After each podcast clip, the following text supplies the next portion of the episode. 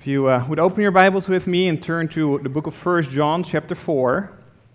If you don't have a Bible with you, you can grab one from the chair in front of you somewhere. There should be red Bibles. And children, you can be dismissed to, uh, to junior church. And we're going to read these. Uh, we're going to read a couple of verses here in 1 John 4. And as we read through these, what you to do is notice that there is one kind of key word. There's one word that comes back 15 times in just these six verses. Um, so we'll read 1 John 4, verses 7 through 12. It says, Beloved, let us love one another, for love is from God. And everyone who loves is born of God and knows God. The one who does not love does not know God, for God is love. By this, the love of God was manifested in us, that God has sent his only begotten Son into the world, so that we might live through him. In this is love, not that we loved God, but that he loved us, and sent his Son to be the propitiation for our sins. Beloved, if God so loved us, we also ought to love one another. No one has seen God at any time. If we love one another, God abides in us, and his love is perfected in us. Let's pray. Father, we thank you for the words that John wrote so many years ago. We thank you for so we heard this morning of how we can trust these words and how you speak through them every day. And pray that as we study these, as we learn from these, you would speak through your spirit, through our, our hearts, and, and challenge us to live more for you. Amen. So hopefully you uh, figured out here the key word in these verses is the word love. Um, and as you're probably also aware, if you were able to get out at all in, this, in the midst of the snow, uh, last Thursday was Valentine's Day, which our so-called celebration of love. Um, I went to the grocery store yesterday, and there were still all kinds of tables with chocolate, all discounted because no one came in to buy them apparently. But I was thinking, what if you weren't from around here and you, were, you came into this country this past Thursday? You were told, oh, we're, we're having a celebration of love. It's Valentine's Day. And you walk into the store, and what would you think love is all about? You probably see chocolate, flowers, hearts, color red, color pink. Those would probably be the kind of things that you would notice there, and as you look around, you may see, oh, lots of people are going out to eat, so apparently you eat. That's part of love. And you may get a little bit of a, a strange idea of what love is all about if you were just looking at what we do on Valentine's Day. But the same is true in general. If you look around us in the world, there are all kinds of different definitions, different ideas of what love is all about. And for us as Christians, for us to live lives that honor God, it is very important that we understand what love is according to God. And so, as we read these verses, as we study these verses together, we will see that there's three different things John tells us here about love, about biblical love. Uh, in the first two verses, he tells us that biblical love is an all the time kind of love. Um, let me read these verses again. He says, Beloved, let us love one another, for love is from God. And everyone who loves is born of God and knows God. The one who does not love does not know God, for God is love. So it starts with what seems to be a very straightforward command here. He said, Let us love one another. And then we see the word for, so there's going to be an explanation or a motivation. But let's have a have a look at that command to let us love one another. Now, this is something that John has been saying a couple of times in his letter already. Um, if we look at verse, uh, chapter 3, verse 11, it says, This is the message which you have heard from the beginning, that we should love one another. Uh, in chapter 3, 16, he says, We know love by this, that he laid down his life for us, and we ought to lay down our lives for the brethren. And in verse 23 of chapter 3, this is his commandment that we believe in his name of his Son, Jesus Christ, and love one another just as he commanded us. And later in chapter 4 again, this is the command we have from him that the one who loves God should love his brother also. So in two chapters here, we have this command five times. Now, reading these two chapters will maybe take you three minutes at the most. Um, so, kids, if your mom or your dad told you the same thing five times in three minutes, Do you think it's something you'd pay attention to? Probably, right? Probably means you're not doing something you really should be doing. Um, and we can, if we read this, we can come to the conclusion that the church that John is writing to, or the group of churches, he doesn't specify it, they, it sounds like they have a problem with loving one another, right? John tells them five times love one another, love one another, love one another. If you don't get it, love one another. But what we don't see in most of our English translations is that the way John puts this verb here in the Greek gives us a different understanding. Um, let me read, and it will be up, to, up on the screen, a translation of these two verses which tries to bring this out a little bit more. It says, Loved ones, let us continue to love one another, because love is from God, and each one who loves all the time has been born from God and knows God. The one who does not love all the time does not know God, because God is love. And what we, what we see, what this is bringing out, is that every time John puts the verb to love in these verses here, he does so in a different way than what you would expect him to do in the Greek. There's two ways he could have put it. One way is just a general way, which means start doing something you're not doing. But he puts it in a different way, giving it what people that know about languages call a continuous aspect. What that means is it's something that's already ongoing and something that should be happening all the time.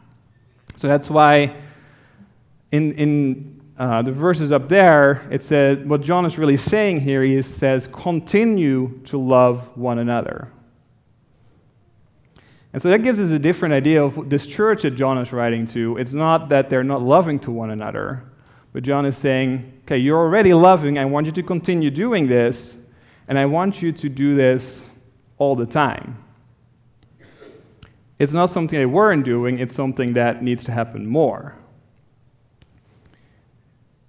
And what he is saying is, the, so what he's telling them is not, or the question he's asking is not, are you loving one another, but are you loving one another all the time? Or to put it in more practical terms, not, are you taking care of the needy, but are you taking care of the needy all the time?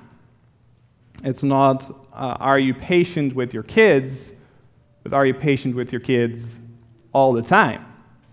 It's not, are you giving yourself up for your wife, but are you giving yourself up for your wife all the time?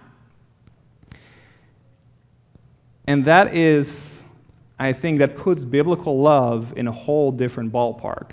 Because everyone can be nice to someone, be loving to someone at times. But what God is asking through John is are we doing this all the time?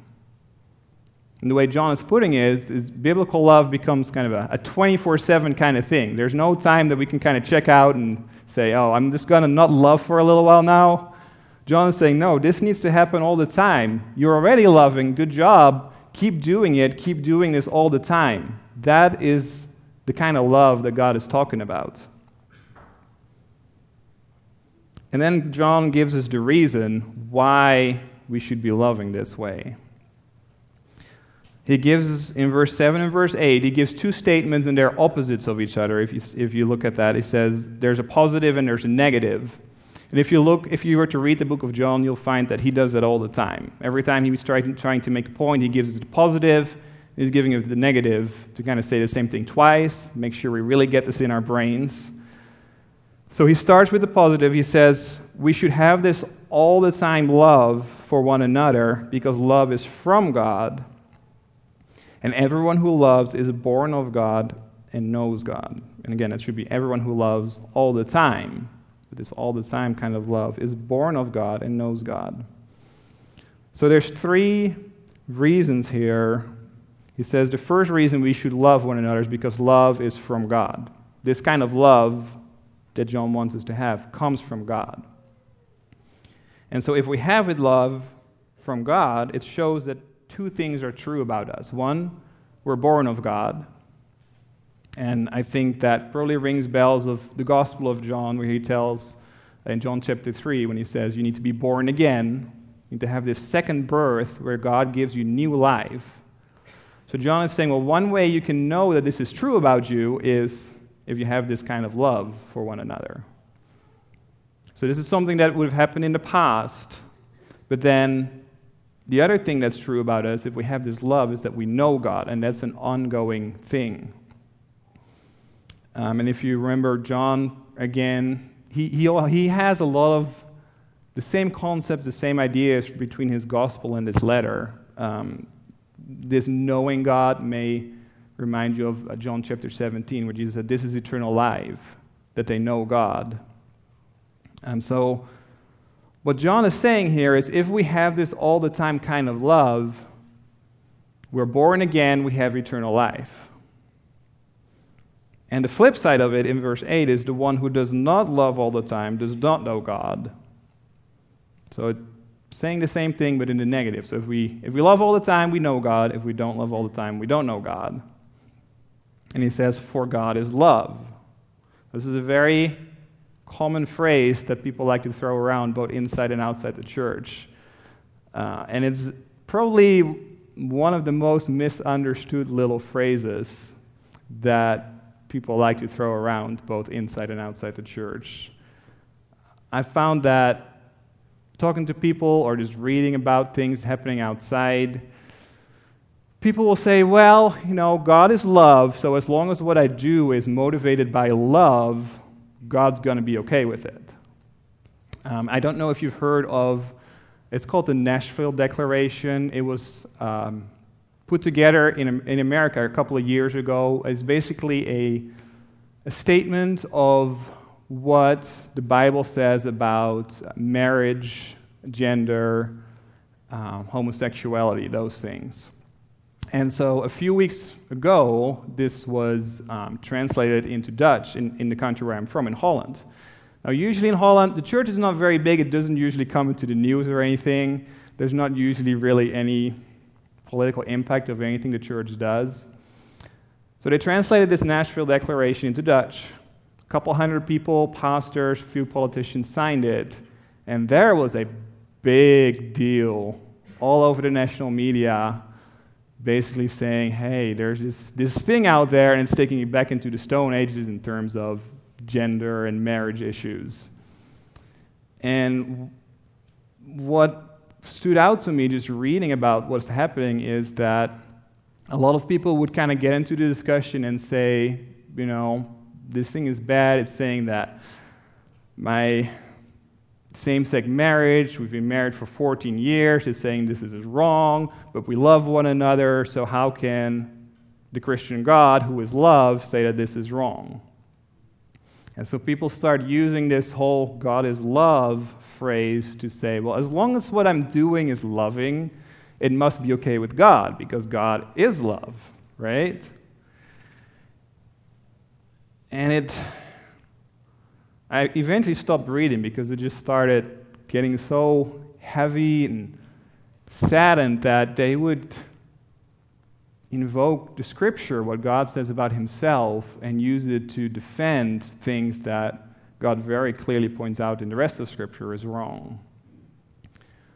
But that kind of viewpoint seems to come back a lot. Oh, you Christians, you say God is love, what I'm doing is out of love, so it must be okay because God is love. Now, clearly, that's not what John means to say here. Um, on the other hand, sometimes I've heard Christians say, well, what this means is that love is so important, such a big part. It's kind of the central thing about God. So we can say that God is love because it's, it's just the biggest, it, it transcends everything else that God is. That also doesn't really hold up if you read the rest of the book of 1 John, because he uses this God is statement other times as well. In chapter 1, he says, God is light. So if you were to say, well, God is love means love is the, the central characteristic of God, you'd have to say, well, in chapter 1, apparently John is saying, well, light apparently is the, the greatest characteristic of God. And I don't think any one of us would really want to argue that way.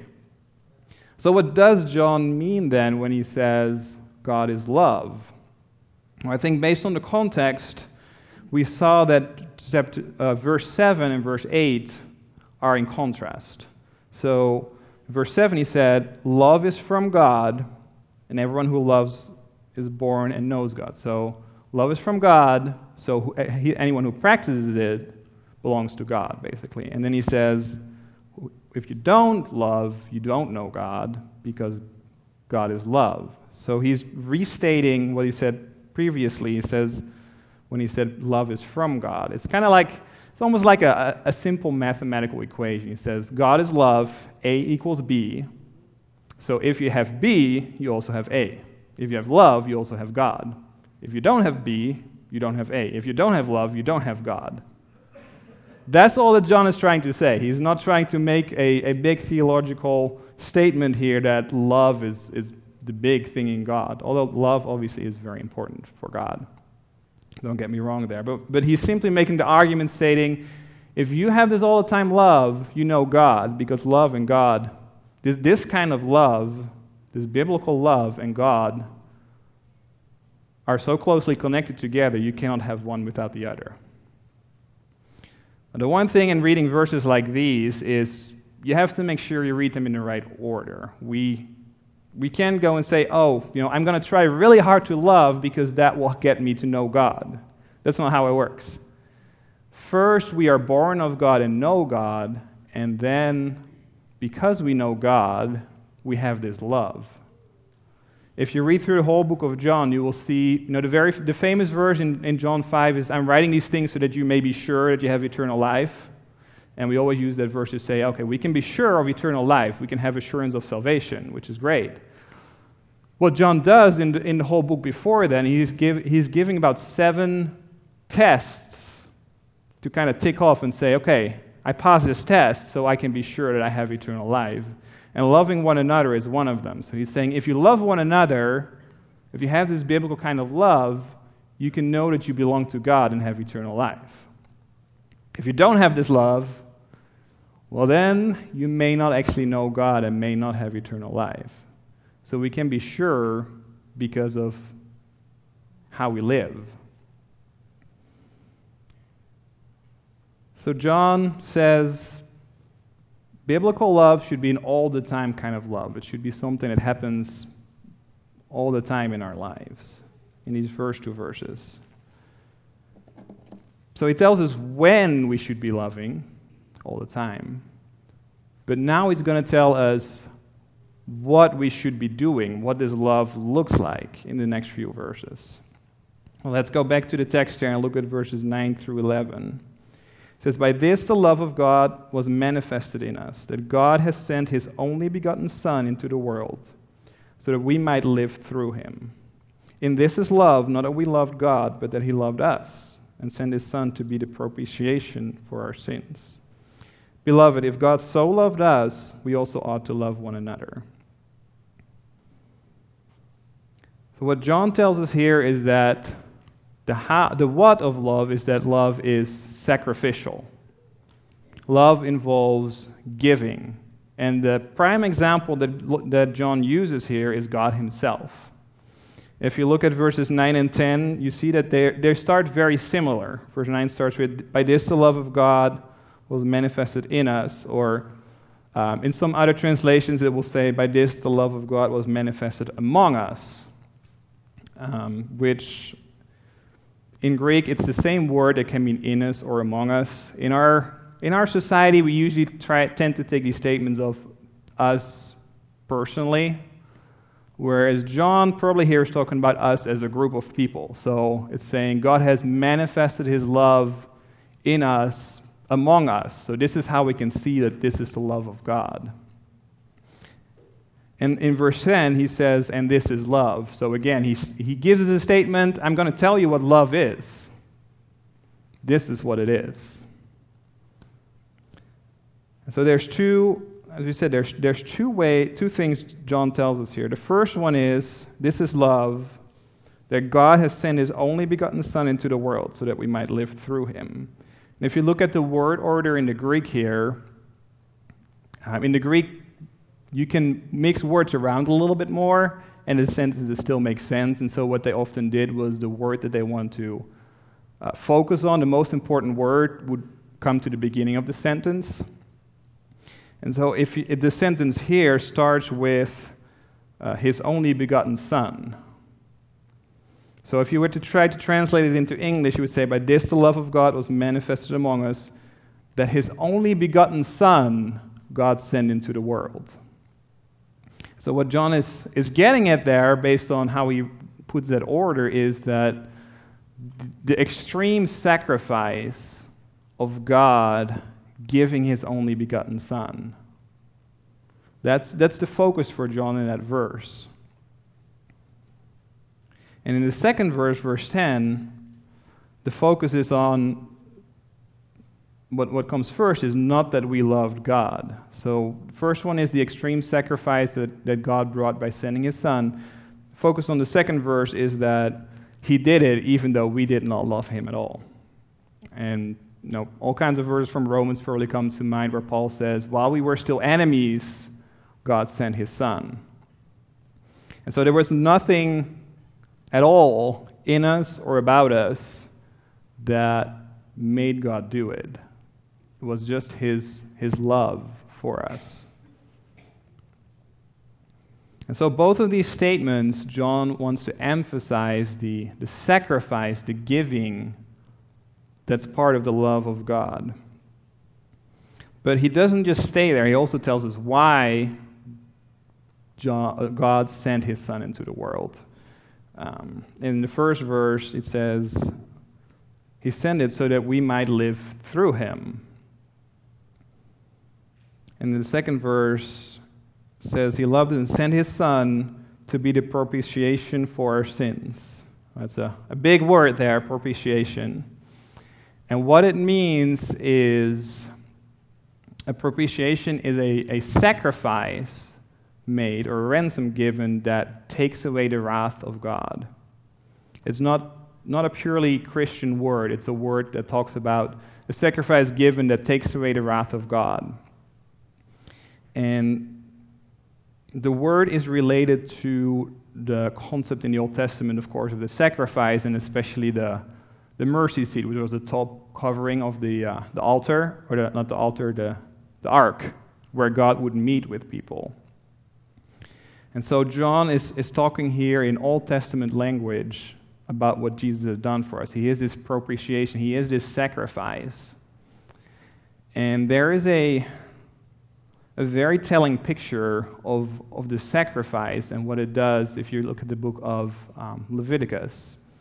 The book of Leviticus may be a book that we don't read too often, because the first seven chapters of the book tell basically give all the instructions of the sacrifice. So there's the peace offering, the guilt offering, the fellowship offering, the grain offering, the drink offering. So you have seven chapters of well, to bring this sacrifice, you need to do this and this and this and this and this.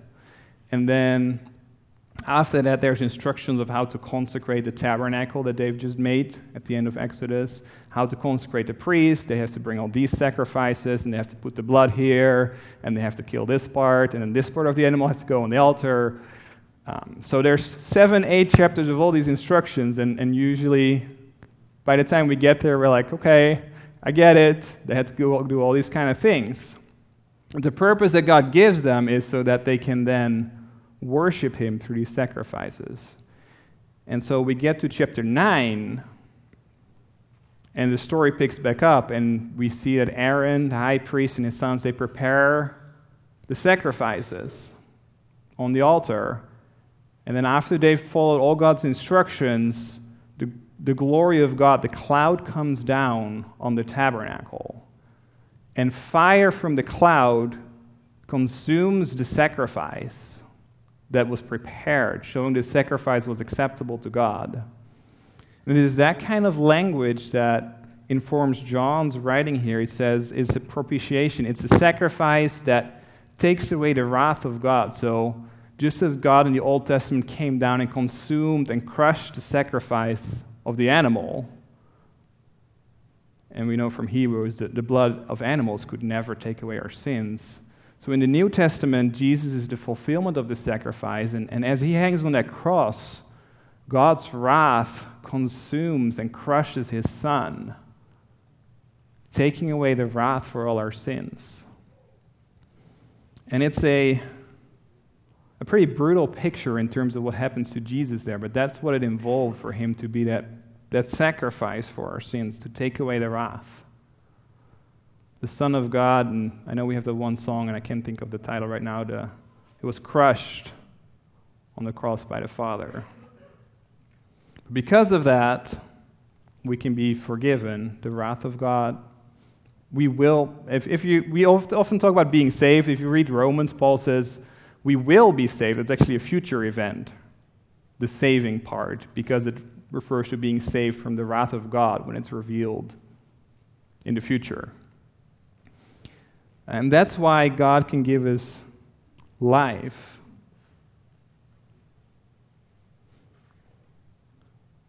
And so we understand, you know, John is referring to these, these concepts in the gospel of God sending his son, not just to send his son, but to crush his son, to basically destroy his son on the cross, to destroy sin.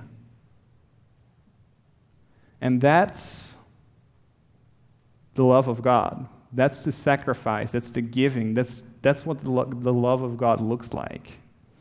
And we may say, well, you know, that's God. Obviously, God is, is better. He can, he's holy. I'm not holy. So I don't think this is really our standard. But if you look at verse 11, I don't think we can make that argument. It says, Beloved, if God so loved us, the word so meaning in, in this manner, if God loved us in this manner, in this way, we also ought to love one another. Now, word, the word ought is, isn't a very strong word for us in English. We can say, okay, I really ought to go to bed, and then we stay up for another two hours. Or, I really ought to shovel my driveway with all this snow. But it's cold, it's wet, I'm going to stay inside. Now, the Greek word that, that is translated ought here is uh, usually it, it's owed. So it's a debt that's owed. So what John is saying is if God so loved us, if God loved us in this way, this sacrificial way, we also owe it to love one another. And again, the, the verb love here is with a continuous aspect, that all the time kind of love. So we could say if, if God loved us in this way, we also owe it to love one another all the time. So we've seen when it needs to happen, we've seen what needs to happen. What needs to happen all the time is this giving up, this sacrifice, this giving. And the question here then is what are we giving up in our love for other people? And one another here, meaning especially the people of, of the family of God. Is there something we need to start doing? Is there something we need to stop doing to have to give time, to give money. That's how that would translate to our, our situation. So John has said, no, this, this, this biblical love, we need to understand it's all the time kind of love. There's no break from loving one another. And what it is, is it's sacrifice, it's giving. Um, there's a quote from C.S. Lewis in his book Mere Christianity. He says, um, Love in the Christian sense does not mean an emotion, it is a state not of the feelings, but of the will. And if you look into the, in these verses, John says love is this, and then he talks about an action from God. He doesn't talk about God's emotions here. He says, This is love, and then look at what God did. He gave. Um, and it may remind you of John 3:16, the very famous verse, "For God so loved the world that he gave his only son." And that verse is actually very similar to these verses here. So John starts with a statement, "For God loved the world in this manner." Now, for a long time, I thought, "For God so loved the, me, the world," the so there meant he loved the world so much, he felt so strongly about it. But the so there if you look at the Greek word, it means in this way. So John, John 3.16 is very similar to these verses here. John started with saying, this is how God loved. And then he says, he again puts the focus on his only begotten son he gave. See, so John 3.16 says the same thing. God loved this way by giving his only, his only son. So every time we're told this is what love is, we are told about the sacrifice that God made to show us what love is. And then there's one, one other thing about love here that John tells us in verse 12. It says, No one has seen God at any time. If we love one another, God abides in us, and his love is perfected in us. You may say, well, what, why is John saying here, no one has seen God at any time? What's the point? I mean, how does this relate to love? There's nothing here to connect it. And it seems to be the case there. He doesn't say, no one has God, seen God at any time, therefore, or because of this. But obviously, John didn't put it in there for no reason, so there must be a connection somewhere there. So let's look at the verse and see if we can find out what John means with this first phrase here. So it says, No one has seen God at, at any time. And I think one thing we note here is he doesn't just say no one has seen God. He's in, he's saying no one has seen God at any time. So he tries to make it really clear, emphasizes we do not see God face to face here on earth. Then he says, if we love one another, and again, he gives us that continuous meaning. If we love one another all the time, God abides in us, and his love is perfected in us. So he says there's two things that happen when we practice this all the time love. One is that God abides in us. And again, we, with our Western individualistic eyes, immediately think God abides in us, meaning in me personally. But John, with his more Eastern outlook, usually would talk about us as the church. And so I think he probably refers to both here. He says it both shows that God God is alive in us, also God shows that God is alive among us, in us as a group. And the other thing is, it shows that his love is perfected in us. Now, that's a statement that probably deserves some attention because, on first glance, it may show that God's love is actually not perfect at some point because it needs to be perfected. Right? Which is a problematic statement. I don't think any one of us would say here, well, God's love is ever imperfect at any point in history or outside history. So, what does John mean when he says his love is perfected in us? Well, I think in order to understand it better, we need to look at the word perfected here. It is a word that can be translated perfected. It also translated in the New Testament as uh, completed or accomplished. And so the idea behind the word is that it's a process that comes to an end, a desired end, like a maturing process, a completing process. And if we understand this idea behind the word, what it shows us is that God's love, John's description of God's love started with okay, God brought Jesus' sacrifice. Jesus was sent, he died as the sacrifice, he gave his life. But that's not the whole story. That is not all that God's love is. It gets it's completed, it's, it, it reaches its final maturity, so to speak, in our love for one another. Because God, as he said in the beginning, God is love. God, show, God works in us and through us to love one another. And that is how, that is what God intends for his love to do. The fullest completion of God's love is not just what he did in Jesus Christ. There's one more step to it, and that's our love for one another in his church. And you can go through all kinds of, of thinking, you know, because the church being Christ's body, so obviously God's love must be present among us. Um, but that is what, what John is saying is that our love for one another somehow stands in, in continuation with what God has done in Christ.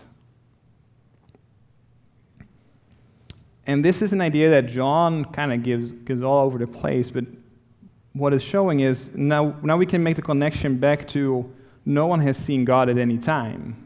So we cannot see God physically as we see one another, but God is among us. God is, we experience God among us part in our love for one another. That's how God is at work in our midst, through our love for one another.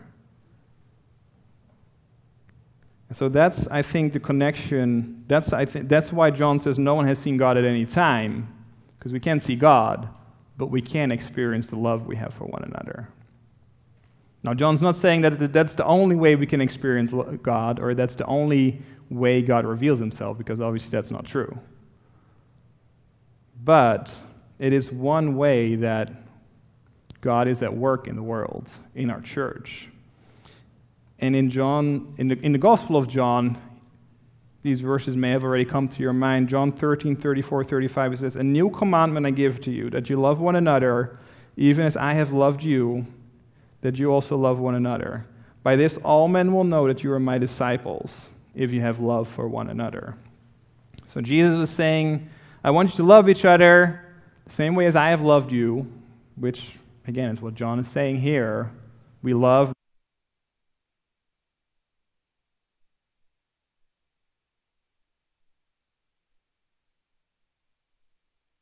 who we are following. Because he says, By this they will know that you are my disciples, that you love one another as I have loved you. That's how all of these things connect. Our love for one another, our all the time sacrificial love, will reveal to this world who we are following and what this God is like. And I think a good illustration of this is in the book of Acts, the beginning chapters of the book of Acts when the church first starts. Um, probably know the story. Jesus goes up to heaven, says, Wait for me, I'll send the Holy Spirit. Peter and the other followers, about 120, they're praying. On Pentecost, the, the Spirit comes. They speak in different languages. Peter gets up and preaches to a whole crowd of people, and 3,000 of them get saved. They get baptized. And all these people, most of these people are from all different places in the Roman Empire. They've come to Jerusalem for this celebration. Some of them would have been from Jerusalem, most of them were not from Jerusalem. Now, did these people go home after that? No, they didn't. It says they all stayed in Jerusalem, which makes sense because they have just believed the gospel. You don't want to just tell people the gospel and then say, okay, fine, go on your way, go back to your own country. So these people stayed in Jerusalem, and the people in Jerusalem that have believed now have, you know, maybe 2,000, maybe 2,500 additional people that don't actually live in Jerusalem. These people need to eat, these people need to be taken care of, and that's when you see people are selling their fields, selling their homes to bring in money so that everyone can be fed as they learn more about Jesus, as Peter and the other apostles teach them the gospel, teach them about Jesus, Jesus' life, death, resurrection, how he fulfills the Old Testament. Um, they're teaching all these things, and um, there, there's phrases in, in there, you know, Acts chapter 2, where it says, um, let me actually just read that here. Uh, the description of the early church, it's several times in these first chapters of, of Acts. Um, it said, They were continually devoting themselves to the apostles' teaching, to fellowship, the breaking of bread, and to prayer. Everyone kept feeling a sense of awe, and many wonders and signs were taking place through the apostles. All those who had believed were together and had all things in common, and they were selling their property and possessions and were sharing them with all as anyone might have need. Day by day, continuing with one mind in the temple and breaking bread from house to house, they were taking their meals together with gladness and sincerity of heart, praising God and having favor with all the people. And the Lord was adding to their number day by day those who were being saved. So here is a community of a couple thousand people, and it says they, um, they had favor with all the people. So the other people in Jerusalem who hadn't become followers of Jesus, we're looking at this community and saying, that's a good group of people. I, I want to be part of that people. I want to be part of this group. These people take care of each other. they sincerely follow God. And so the, the love that these people had for one another drew other people. It said they had favor with these other people. Later in, in Acts, similar statements occur. And so I think what happened was the disciples remembered Jesus' teachings in you know, John chapter 13. It says, If you love one another as I have loved you, by this all men will know that you're my disciples. And the church was putting this into practice. They were loving one another, and people saw it, and they realized these people were sincere followers of a loving God because of that. So, John, going back to 1 John, then, in these, uh, these verses, the things we learn about love is first that biblical love should be all the time kind of love, should be a love that, that's always ongoing. We don't take a break from loving. Secondly, that the what of love is that it is sacrificial. I don't think you would find any, any time the Bible says love one another and it doesn't give some sort of example of, of sacrifice. Another one, and I'm thinking of Ephesians chapter 5 husbands, love your wife as Christ loved the church and gave herself up for her. There's always that, that sense of giving up, of sacrifice, should be a part of love. And then the third thing is that our love for one another reveals God to this world, reveals what a loving God is like to this world. So that's John's answer to the question we asked at the beginning. What is love? It's a all the time sacrificial, God revealing love. It's not something that has to do with emotions, although it helps if you like someone. It's probably easier to love someone, to give up for someone if you like someone. But the Bible never says you have to like someone to love someone. And probably a greater expression of God's love is to love someone you don't like. Just like it said, you know, God sent his son while we were enemies. But what does that mean practically? Is this, is this command from John for us? Well, yes, obviously it is. There's no reason why we shouldn't take John's command here at face value. We need to love one another with this all the time kind of love. So, how do we do it? By giving up for one another, right? That's what we said. So, how can we are we and how can we be sacrificial, be giving for each other here as a church body, to each other, at home in our families, to each other? And there's probably some questions we may need to ask as we think about our lives. Are we talking about the church? Are we giving up? Are we sacrificing? Are we giving time, money, talents to this church. There's a lot of, there's a lot of stuff going on, obviously, in the, in the church. A lot of stuff going on behind, you know, behind walls, behind closed doors that we may not know anything about. But I think the key is that we should all, in some, some, some way or another, make sacrifices. Now, these can be small things, these can be big things, but if we want to practice this biblical love, we can't do it unless there's some sort of giving or sacrifice involved. And I'm sure any, any church leader, any elder or deacon would be very happy to tell you all the ways that you can be involved with your time, talents, and all these kind of things. But that's, that's one implication here of these verses. We need to be involved somehow. The other thing is going beyond the church and, and thinking maybe about your, your family, your friends. We may, we may think we love them, and we do, but does our love for these people pass these tests that John's given us? Is it something that's happening all the time, or is it something that, you know, one day I'm doing some nice things, the next day I really don't feel like doing anything nice. One day I'll say, yeah, I'll, I'll do the dishes. I'll, I'll make this sacrifice. I'll, I'll do this. And then the next day, like, oh, I did the dishes yesterday. I'm not going to do them again today. Someone else can do them. Or are we saying, well, you know, biblical love is all the time love, so doing the dishes once doesn't mean I can leave them the next day? It's something that should keep going on and on and on. Or when it comes to, to those of us who are raising children,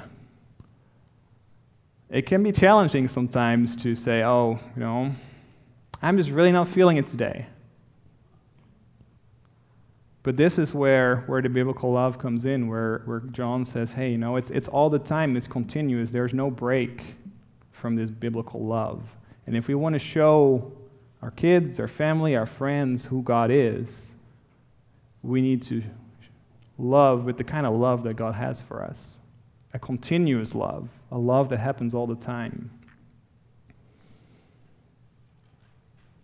So I think there's many ways that we can apply this, this text. I think we, I don't know, God's Spirit may have been using these words already to bring something to mind, maybe not, but none of us is perfect, and so I think we can all either think of things right now or maybe ask God to reveal ways we can be sacrificing all the time for family, friends, people at work, or the church. So let's spend some time in prayer and just ask God to work in us, through us. Father, we thank you for your word. We thank you for John and his experiences, his teachings here. We thank you that we can look at these and understand that they're for us. And Father, we pray that you would help us to practice this all the time, sacrificial kind of love, this kind of love that reveals who, what your love is like. And Father, as we think about our, our church, our family, our friends, our colleagues, things aren't always easy, and, and we pray that you would reveal opportunities. We pray that you would reveal ways that we can put this love into practice. Help us to stop doing things we shouldn't be doing. Help us to start doing things that we should be doing. And, and help us to remember that love is not a matter of what we feel, but a matter of what we do and put it into practice. Amen.